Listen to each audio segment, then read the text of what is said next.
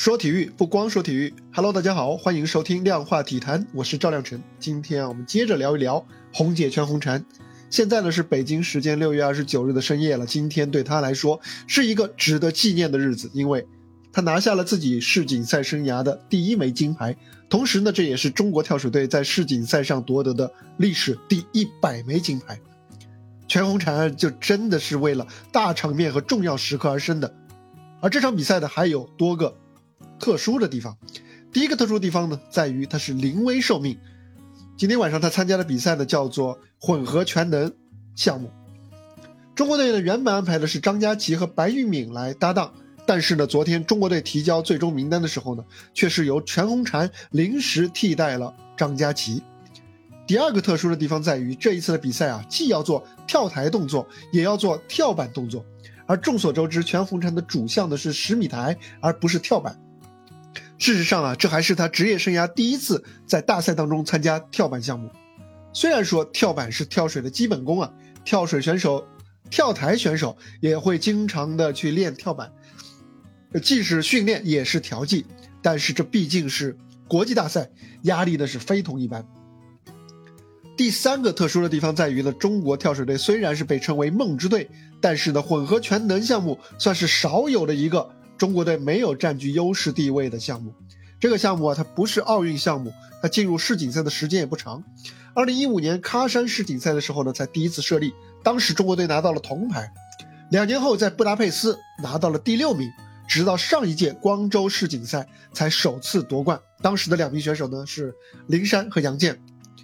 就是这样一场特殊的决赛啊，全红婵和他的队友白玉敏扛住了压力。网友现在管这个组合叫做“蝉鸣组合”啊，还挺好听的，就没有网友起不出的代号啊。全红婵的第一跳就是跳板四零五 C 向内翻腾两周半抱膝，她完成的相当好，拿到了六十三点三十三四分，而白玉敏呢是拿到了六十四点三五分，所以呢他们从首轮开始就排到了第一名。接下来的跳台就更是轮到咱们的红姐发挥了，她的六二四三 D 臂力向后翻腾两周转体一周半。拿到了八十八分的高分，很有意思的是啊，白玉敏这回合在跳板只选择了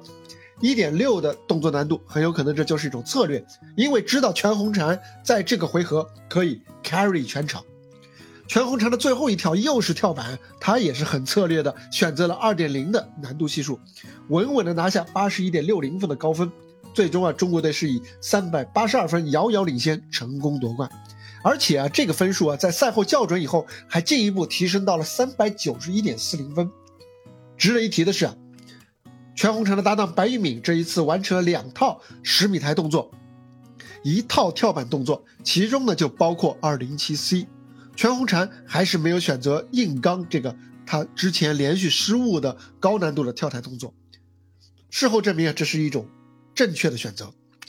这枚金牌啊，是中国跳水队参加世锦赛历史上的第一百枚金牌，由两位只有十五岁的小将来夺得的，可以说是一个完美的里程碑的时刻。